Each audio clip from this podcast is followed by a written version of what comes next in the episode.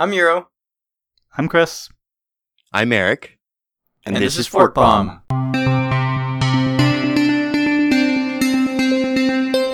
Wednesday, August 23rd, 2017.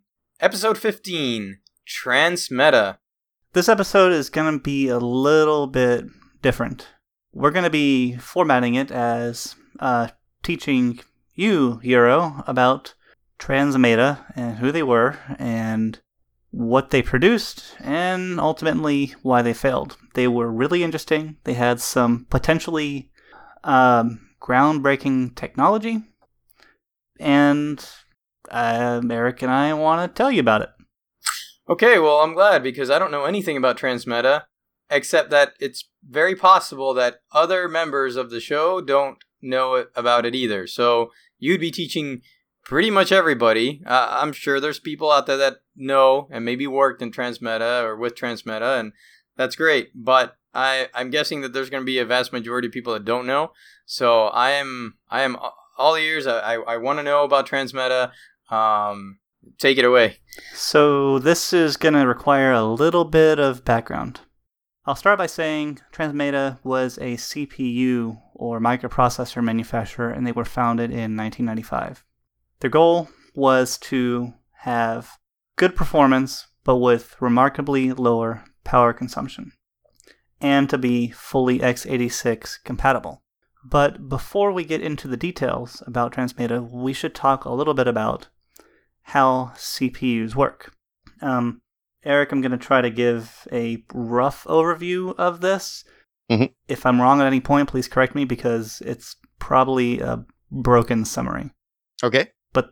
As we all know, CPUs, uh, processors work with zeros and ones. But how those zeros and ones are made are handled via a, a uh, series of, of codes.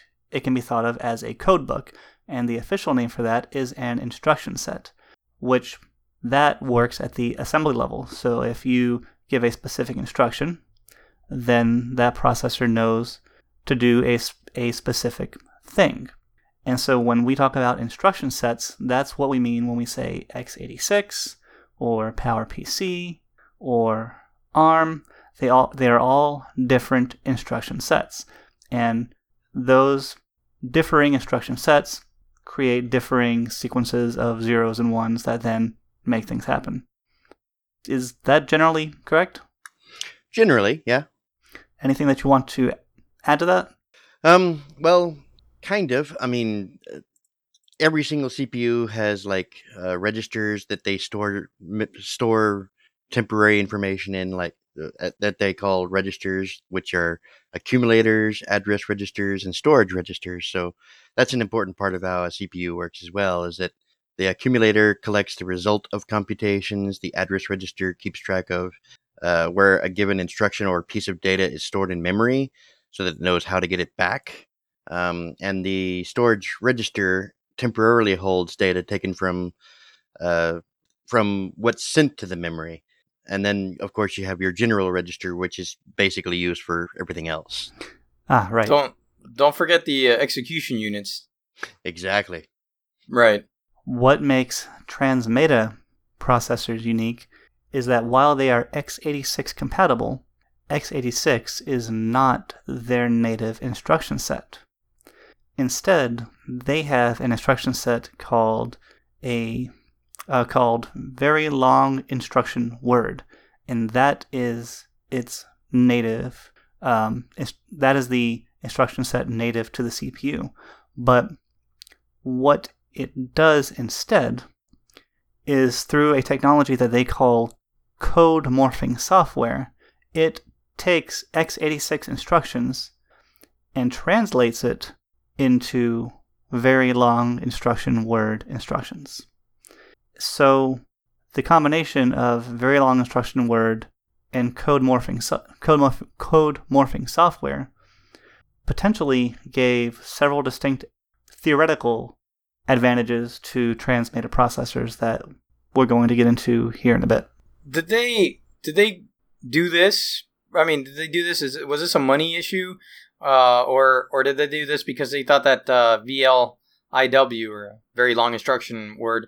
Uh, did they think that was going to be the future, and so they would make a, a processor compatible with x86, but but not native x86. Maybe they thought that VLIW was going to be the future, and they just built something around it to for for for them to for the transmeta processors to be able to support current software. Do you want to take this one, Eric, on why they did why they did what they did?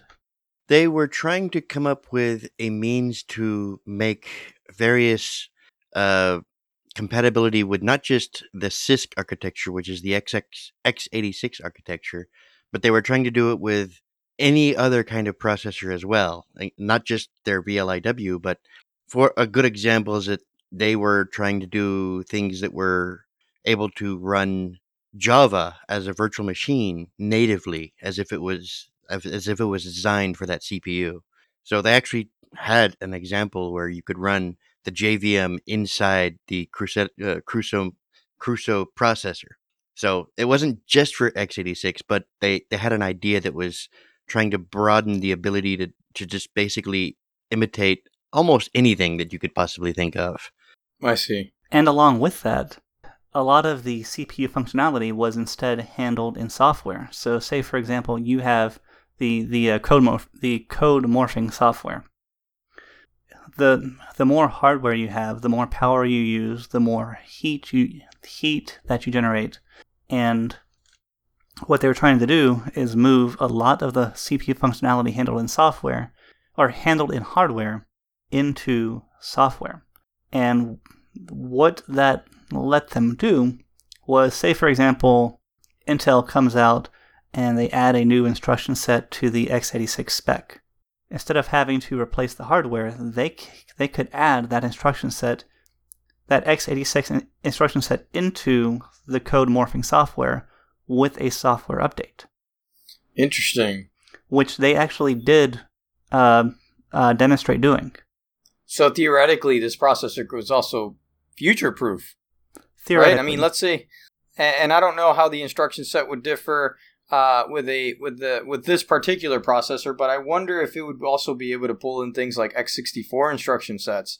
Uh, given the memory limitations of 32-bit versus 64-bit, uh, you know, it, it gets kind of gray. And I'm not a hardware expert, not to that level anyway. But I, am just wondering if later on, since x64, uh, the architecture was popular it became popular after uh, AMD released their Athlon 64 processors. Transmeta, of course, came out before that. I wonder if they would have been able to, with a simple software update, make it to where it could also read x64 instructions. I really don't know. I know that their first product was uh, 128 bit uh, VLIW, and the one after that was 256 bit, but I don't know how that translates into emulating. Yeah, the bits in memory and, and the way that the chunks are handled, 32 bit versus 64 bit, and right. Yeah, the and the arithmetic involved in that. So it, if it was, if they made a 256 bit, then they could have definitely made a 64 bit processor with the CISC architecture. But there's a another advantage in that with a traditional x86 processor, and keep in mind we're we're talking a time span of the year 2000 to when they launched their first product to 2009 when they when they went under. So we're talking just just uh, traditional x86, not 64-bit, but a traditional x86 processor can only do one instruction at a time. But a VLIW CPU can do multiple instructions at a time. So they had two products that came out. The first one was the Transmeta Crusoe, and as in Robinson Crusoe, which it, which which it was named after, and the second one was the Efficeon. The Crusoe was able to execute um, up to four instructions in parallel. So what it would do with um, x86 is it would um, it could execute groups of x86 instructions at the same time. You could theoretically have a 33 megahertz transmeta processor processing something like four chunks at a time, four bits of information at a time. not just bits, but in full instructions. Or full instructions, right? That's um that's pretty impressive, actually. Yeah. Right, and it was able to take the instructions that it was receiving and it was able to know okay, these can be ran out of order, these have to be ran in order, um, which ones are dependent on the other ones. Theoretically, it could have given you large performance gains. Also, since it has to, it's essentially an emulator. But they didn't call it that because when you think emulator, you think slow. So instead, they called it code morphing software. But what Mhm. it would do Right. is it would cache the more frequently used x86 instructions so that it wouldn't have to translate them again, which would uh, result in higher performance gains. if if these if these processors could perf- could could could actually read four bits at a or four in- full instructions at a time, th- these are I'm guessing they would be pretty good. And nowadays with uh, multi-threaded applications, maybe um, if if applications could be designed to, of course, to handle the uh, something like the Crusoe processor. Um, That'd be very interesting to see the performance nowadays. Well, I mean, of course, it'd be a slow processor, but um, be, because of the clock cycles and whatnot. But uh, just comparing it to multitasking back then, it'd be interesting to see, you know, some multi-threaded apps from back then, uh, how, how it would stack up to this uh, with, with this Crusoe chip versus chip versus uh, an Intel chip or an AMD standard x86 uh, 32-bit processors. I really don't know enough about hardware to say. Yeah, I'm also wondering about the the heat. Well, if they if they were low powered, then I guess the heat wasn't really an issue. That's what they were trying to address. They did a comparison of a Pentium 3 playing a DVD, and it was at 105 degrees Celsius or 221 degrees Fahrenheit, whereas a Crusoe playing a, a, a Crusoe TM5400 playing a, a DVD set at 48 degrees Celsius or 118 degrees Fahrenheit. Wow, both without cooling. Right. But That's pretty impressive. Did But- it play back okay? I guess. I really don't know. But as it turns out, with any benchmarks done by the company, they're probably kind of biased. And and we'll get into that a little bit later. Okay. Um, Yeah, I mean you, it's really impressive still, but yeah. do you want to take it from here, Eric, or do you want to? Do you want me to keep going? Um, well, I wanted to make a mention that uh, Euro, you you mentioned like 33 megahertz for the like the speed before, but I wanted to update you on that and let you know that the act the the, the Transmeta Crusoe CPU actually went from 300 megahertz all the way up to one gigahertz, partially depending on the amount of voltage you applied to it. So at like 1.2 volts, it would do 300, but at 2.8 volts, it would go all the way up to thousand megahertz. So that was Okay. a really fast processor. Uh, One at 2.8 volts is a quite a lot for a processor actually. Yeah, it it's is. interesting that the yeah, it's interesting that the that the heat that that it actually didn't ha- generate that much heat. Um, I'm impressed uh, just by that alone because 2.8 volts, uh, holy cow! exactly. yeah, Uh. although you know, I take that back. I mean, other other processors during that time they they were they were pretty high too in the voltage. So, but still, it's it is it is quite high. Um, all right, so uh, yeah, 33 megahertz was more of an example, uh, but uh, but yeah, I mean, I the speed is then comparable to the speed of chips at the time. yes, exactly. Okay, and, and add to that that it wouldn't just handle one single instruction; it would handle uh, many times that because it would handle multiple instructions at a time, kind of like a kind of like a multi-core CPU nowadays, I guess, uh, with Yeah. multiple execution units. Exactly. I mean, it's kind of the equivalent of what multi-threading is today. That whole hyper-threading idea is basically being able to run multiple instructions on a single CPU core. I see. Okay. And that's only two instructions. That that's not even compared to the four instructions that VLIW was doing. Huh. Okay. So, Chris, I have to ask, why did it go bankrupt? I, I don't understand. So far, everything sounds great. Is this one of those? It sounds really good on paper, but then when they actually do it, it just fails terribly. Well, we're we're skipping a, a little bit ahead. I wanted to fill in a few details about VLIW. VLIW, the only thing written to its native instruction set is the code morphing software, and that is it. So the BIOS itself actually lives in the code morphing software translation layer. And one other advantage, since it's decoupled, since the native instruction set is decoupled from the x86 instruction set, is that they could drastically change VLIW without affecting the x86 instruction set at all. So it's kind of like an API. Um, but couple that with the um, their with Transmeta's power management technology called LongRun, which allowed the code morphing software the ability to dynamically adjust the voltage and clock frequency of the CPU. And theoretically, you had a technology that supposedly would have been capable of having better performance, if the same, if not better performance, with far lower power consumption, um, far fewer hardware components, and much greater flexibility. In fact, there was even rumor before the Crusoe came out, due to how the code morphing software works, of a hybrid x86 and PowerPC processor, but that never happened. So to get around to your question, the their first product, the Transmeta Crusoe, launched on January 19th, 2000. So around then we had uh, Pentium 3s, right? Uh, uh, wh- when was it? In 2000? Yeah. 2000s, you had Pentium 3s, yep. Yeah. So I actually had a machine with a Transmeta Crusoe. It was an HP TC1000 tablet PC. Um, probably the best designed laptop that HP ever has and ever will make. Um, but their first iteration had a Transmeta Crusoe, and quite frankly, the performance was god awful compared to an equivalent Pentium 3. Um, it just did not perform. Um, and that's just not my my personal bias.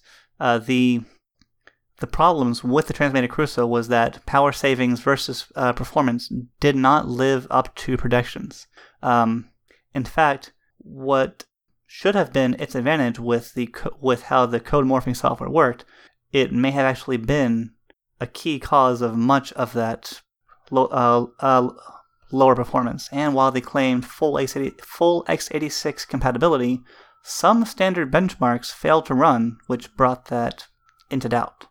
So interesting. it it kind of flopped.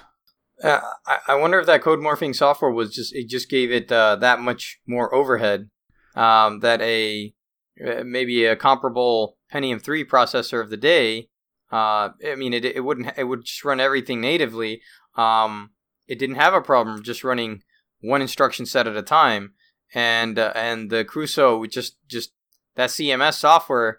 Uh, it, it needed all that extra instruction set to, or you know, the ability to be able to read other instruction sets uh, all at the same time to be able to just keep up. I don't know, um, but maybe an, another part of it was by the time they actually launched, Intel and AMD had caught up uh, performance wise and power consumption wise. So by the time they actually launched, the um, the performance gains versus power consumption wasn't as good as what they were they were projecting, relatively speaking. Right, and I remember uh, maybe not too much after that, um, the Atom came out, and um, that was also a slow processor and everything, but uh, it did really well for things like um, like Eee PCs, um, you know, small laptops, and things like that. That the, that users wanted that extra battery savings versus performance. So it's funny that you mentioned the Atom because their second product, the Efficeon, launched October 14th, 2005, which a 2004 model Efficeon had roughly the same performance and power characteristics as an Intel Atom from 2008.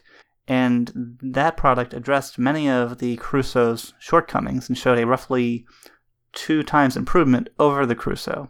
Um, Eric, do you have anything further to add about um, why they flopped or why they didn't live up to expectations or I'm not really sure what happened, why they had their their fall shortcoming, because I know like you, I actually had my own uh, Crusoe-based laptop, and it was a Fujitsu Life Life something Lifebook. Lifebook, yeah, the Fujitsu Lifebook, which had a really nice touchscreen display, and for a laptop, this was amazing. So, I mean, it ran at 800 megahertz, I think it was, and I don't recall ever having a single problem with it, which was for me surprising because you know most computers always have some kind of issue. Usually a small issue, but you know, I mean, the thing just ran so good. So you, I guess it's safe to say that the even with the uh, Efficeon, the CMS part of the processor, that um, that was still it was still an issue as far as power and performance is concerned. I really don't know. Um, it didn't say that. I think that the um, the one that was really the big flop was the Crusoe. Okay, and they probably they probably poured all their uh, all their marketing dollars and everything to that chip. So by the time the Efficeon came out, it might have been almost too late. Right, and so Transmeta was actually a, a, a stealth startup, um, which I haven't many haven't heard of many stealth startups. Um, and they Me either. and they, they started in 2005, but there was a lot of hype around them, so much so that their IPO performance of $50.26 on November 7th, 2000 wouldn't be surpassed until Google's IPO in 2004. So there was a lot of um, a lot of hype and speculation around them. It's also during that time of the the dot com bubble and everything. I, I wonder if that had if that influenced Transmeta. Interesting. It, it may have. Mm-hmm. Um, but in 2005, they were structured, and so rather than being a semi semiconductor company, they began focusing more on being a a um, intellectual property licensing company. Um, Eric, is that what ARM does today? uh, yes, I do believe so. I guess the big difference is it actually works for ARM and doesn't work for didn't work for Transmeta.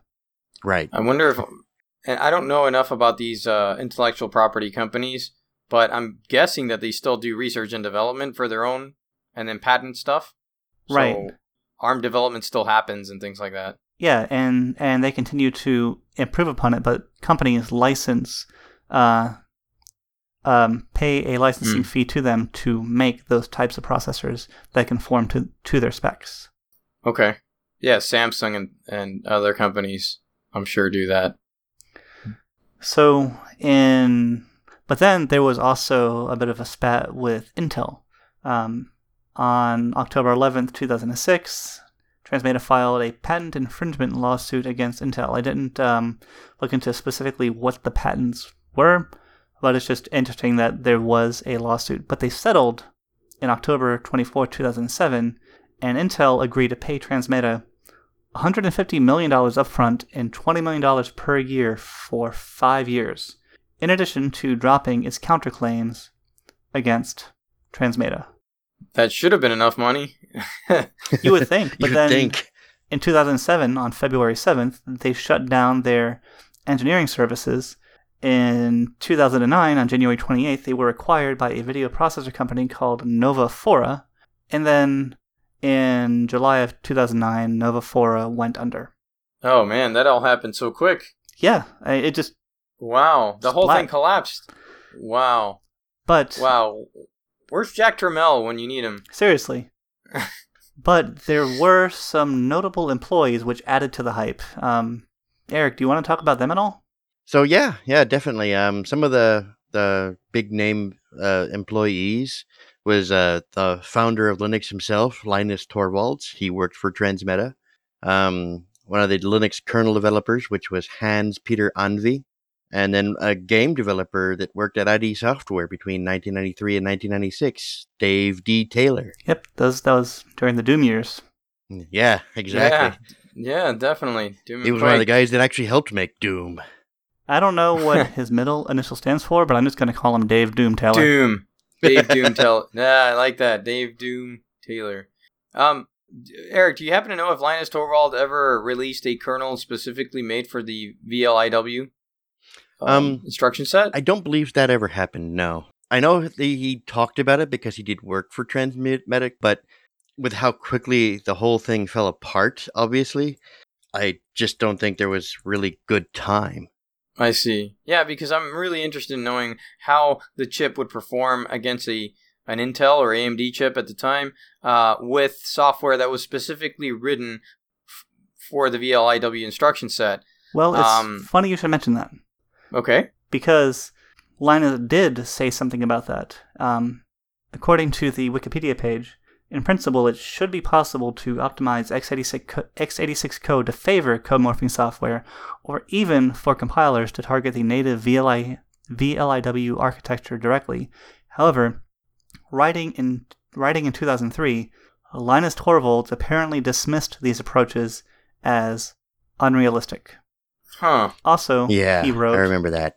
that the native Crusoe code, even if it was documented and available, which I guess it wasn't, was not very conducive to general purpose operating system stuff. It had no notion of memory protection, no MMU for code accesses, so things like kernel modules simply wouldn't work.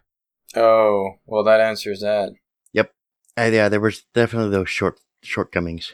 No memory protection. That that sounds uh, a little bit odd coming from it, it. This chip was released in the early 2000s, and we have memory protection since what the 386.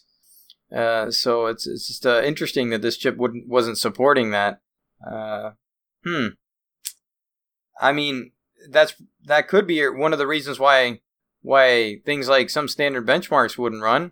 They're they're probably looking for that memory protection, and when it detects that the chip doesn't support it, it it may just it may just not run.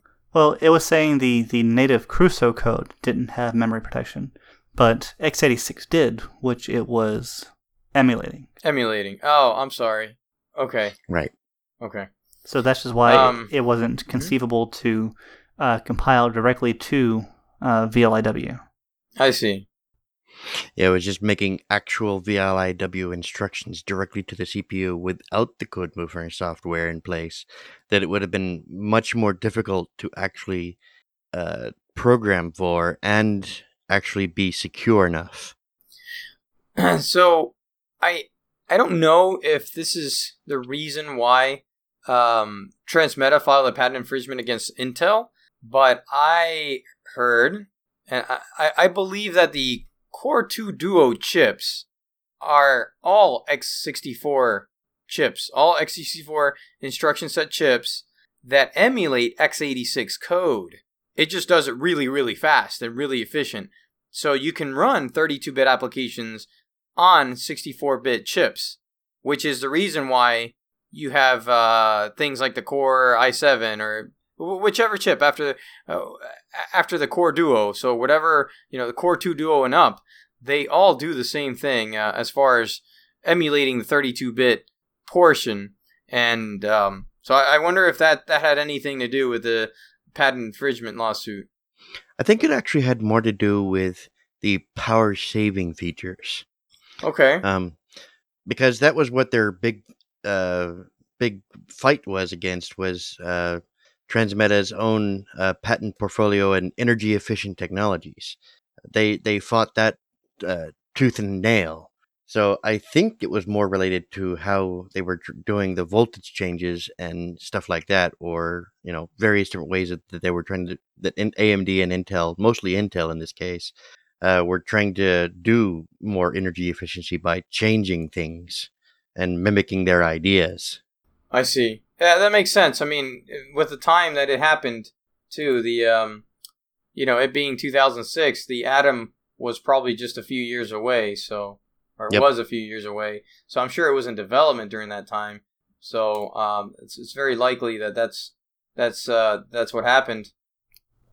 Also, um, the what we were talking about with the ability to enhance uh, CPU performance or add to the instruction set with a software update, that was that was uh, demonstrated without a hardware respin in 2002 with an in-field upgrade, m- meaning a software download um, that enhanced CPU CPU performance of the Crusoe on the HP Compaq TC1000 tablet PC. That was the one that I had experience with, and it was used again in 2004 to add NX bit and SSE3 support. Um, and they were added to the Transmeta uh, Fission, Fission, Fission uh, uh, product line without requiring hardware changes. Yeah, those are those are important things. I mean, the uh, MMX technology, the multimedia extensions from the Pentium, and then the SSE, uh, and etc. They they they're I think they're at SSE four, four point one, something like that now. So yeah, those are extra instruction sets. It's pretty interesting that you could just software update these and make it compatible with those. Um, you know what? I I just uh, I was really curious and I looked up the uh, the patent infringement um, the the Transmeta had sued Intel for, and you're absolutely right, Eric. It is for the enhanced SpeedStep um, Ah, yes. technology. Yeah, from uh, from Intel uh, that Transmeta had sued them over. Yeah, absolutely. Yeah, and the funny thing is, is that Intel later sued them back, saying that that uh, Transmeta was infringing upon Intel stuff, which was based on their Intel Core and the Core Two Pentium chips, Uh saying that it was, you know, they did it first. It's like, wow, really, guys? yeah. Right. But when they settled, they dropped those counterclaims. Yep. Right. Well, this has been very informative over Transmeta. Um, It could have been Thank huge. You. they they could have been. They could have been if uh, if it would have worked. I mean, could you imagine hybrid processors?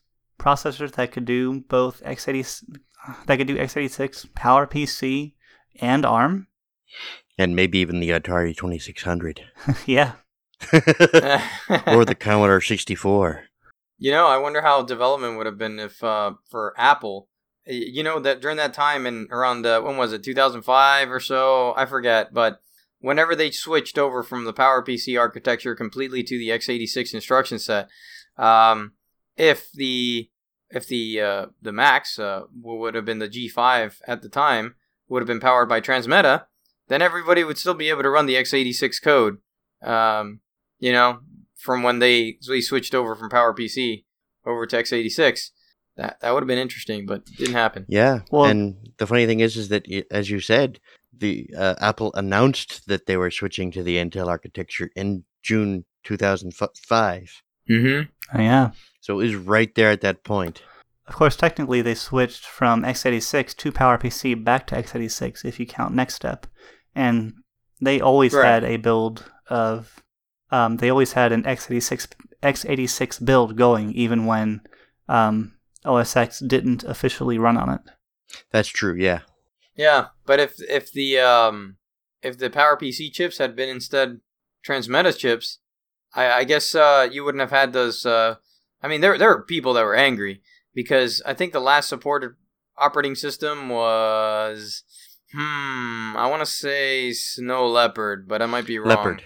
Leopard. Okay, last supported PowerPC operating system was Leopard. I think it used a uh, was it called Rosetta or something like that, where you could run both PowerPC apps and x86 Yeah. apps. Yes. Right.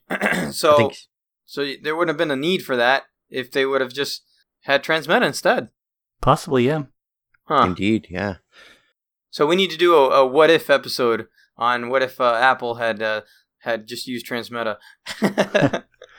It would have been so cool to have had a uh, chip that could support just just be a standard PC, uh, be a Power PC chip that would that could be a Mac, um, or that could run Mac software at the time.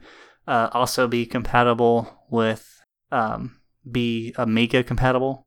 I mean, just the possibilities are huge. And if they had opened it Imagine up, the amount of emulation you could do with that. yeah, now we can, but back then. But also, if they had opened up their technology, open sourced it, um, it it it would have gone so much further. That is very true. Yeah. Agreed. Right. Uh, I'm still I'm waiting for that uh, Linux distribution, that VLIW compatible, full VLIW instruction set uh, native um, Linux distribution. it's called Transmit OS. Um, I don't really have anything else uh, to ask about Transmeta. I don't know if uh, do you have anything else to add? um, not that I can think of. I mean, I don't either. I mean, it's It's kind of a It- it short is- little blip in history, but a very interesting one. Yeah, exactly. I mean, the one thing that would have would have been interesting is seeing, uh, you know how back then Sun had their um, their specific Java enhanced uh, Java accelerating hardware, and I just wonder how Crusoe could have done that even better by doing it directly in the CPU. Yeah. I mean, I, I I'm not a fan of Java or anything like that, but Java runs slow, and so anything you can do to improve that when you actually have to use it is still a good thing. Right. Java in itself is kind of like a mini transmeta. In that, it wasn't it supposed to ma- be made so it can run on on everything? well, it was, yeah. I mean, it was right, right one, right once, re- run everywhere. Right. But it's Right. an interpreted language. It's not emulating anything. Right. So the virtual, the Java virtual machines, you have different virtual machines compiled for each kind of processor. Sure. Okay. Okay. Well, I- I'm I'm just comparing Transmeta, a CPU company, to just software, and uh, to me, it just seems like Java would be the the Transmeta of software. But yes, I, I see your point. I mean, you you definitely need the uh, the compilers that are written in the instruction set of that CPU. The lines do get blurry because there is interpretation being, um, interpretation happening in, in both cases. So, I mean, where do you draw the line of is interpreting code emulation or is it just being an interpreter like, uh, like Python or Java or PHP? Well, Im- imagine Java, one that needs an interpreter, right, running on a CPU that needs an interpreter. so you have you have two layers of interpreters, so you can get from strictly Java over to VLIW. we have to go deeper. Right. Well, I don't have anything else. I don't have any other questions. Well, then, if um, anyone would like to give feedback about this episode, or would like to suggest new topics, or would like to tell us where we made mistakes and what we're doing wrong, we can be contacted by searching for Fork Bomb Podcast on Facebook, or by sending us a message on the Twitters at The Twitters. At Fork Bomb Podcast, or by sending us an email at forkbombpodcast at gmail.com. And we would love to hear from our audience, um, especially with new topic ideas. We uh, did receive a uh, new topic suggestion. Um, you know who you are. We're going to be doing it soon, and we think it's a really fantastic idea. I can't wait. I'm super excited. And thank you very much for the suggestion. A- And when we do, we'll give proper thanks and name names. So just hold tight. We'll do it. And a virtual high five. Yes. okay. Well, uh, thank you, everyone. Thank you. Thank you, Eric. Thank you, Euro. and thank you. Thank you, Chris. Thank you, Eric. Good night, Euro. Good night, Chris. Good night, Good Billy night, Chris. Bob. Good night, Eric. Good night, Baba Sue. All right, good night. Good night. Begin recording now. Beep. Beep.